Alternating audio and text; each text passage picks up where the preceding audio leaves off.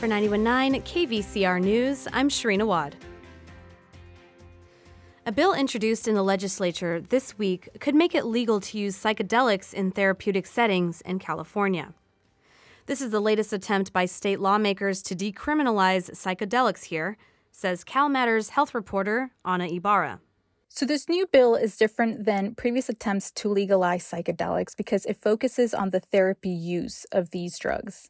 Essentially, it would allow anyone 21 and older to use certain psychedelic drugs, including magic mushrooms, in a controlled setting and under the supervision of a licensed therapy facilitator. There's growing research that shows psychedelic assisted therapies are beneficial in treating mental health issues like PTSD and depression. That's CalMatters, Ana Ibarra. When rainstorms like this week's powerful atmospheric river hit California, the earth begins to move. Water rushing down mountains and hills picks up soil and vegetation. Larger objects such as boulders, trees, and cars are turned into battering rams. In the blink of an eye, property is damaged or destroyed, and lives are put at risk. These dangerous torrents are commonly called mudslides, but geologists and first responders refer to them as debris flows. The U.S. Geological Survey describes them as fast moving landslides capable of exceeding 35 miles per hour. In Los Angeles alone, crews have responded to more than 380 slides this week. During February, National Parent Leadership Month, the nonprofit Parents Anonymous is celebrating the successful launch of the new National Parent and Youth Helpline. California News Service reporter Suzanne Potter has this story. The helpline has received more than 19,000 calls in its first few months. On Saturday, the group cut the ribbon on its new headquarters in Pasadena. California Congresswoman Judy Chu spoke at the event, saying National Parent Leadership Month is the perfect time to reassure families they're not alone. It is a time for them to learn that there are resources available. You can change your life around and feel better yourself, but also help your children live better lives.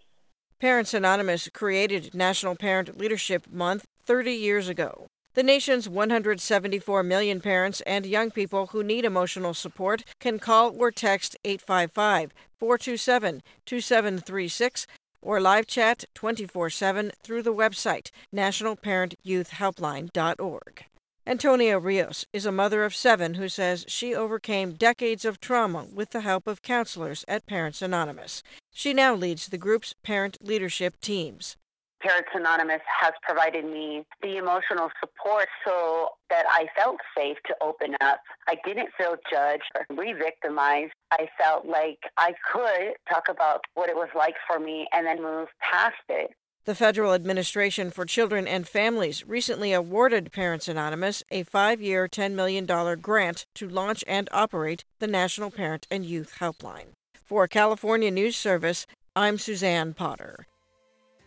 The California Department of Insurance is advising insurance companies to act on results of a first ever stress test of their investments.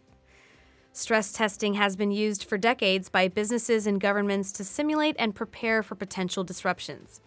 Insurance companies could face billions of dollars in losses if they stay on the current course of investments that contribute to climate change at a scale exceeding some of the worst wildfires in California's history. Climate change is the latest area requiring stress testing and scenario analysis by insurance regulators in order to preserve market solvency for consumers.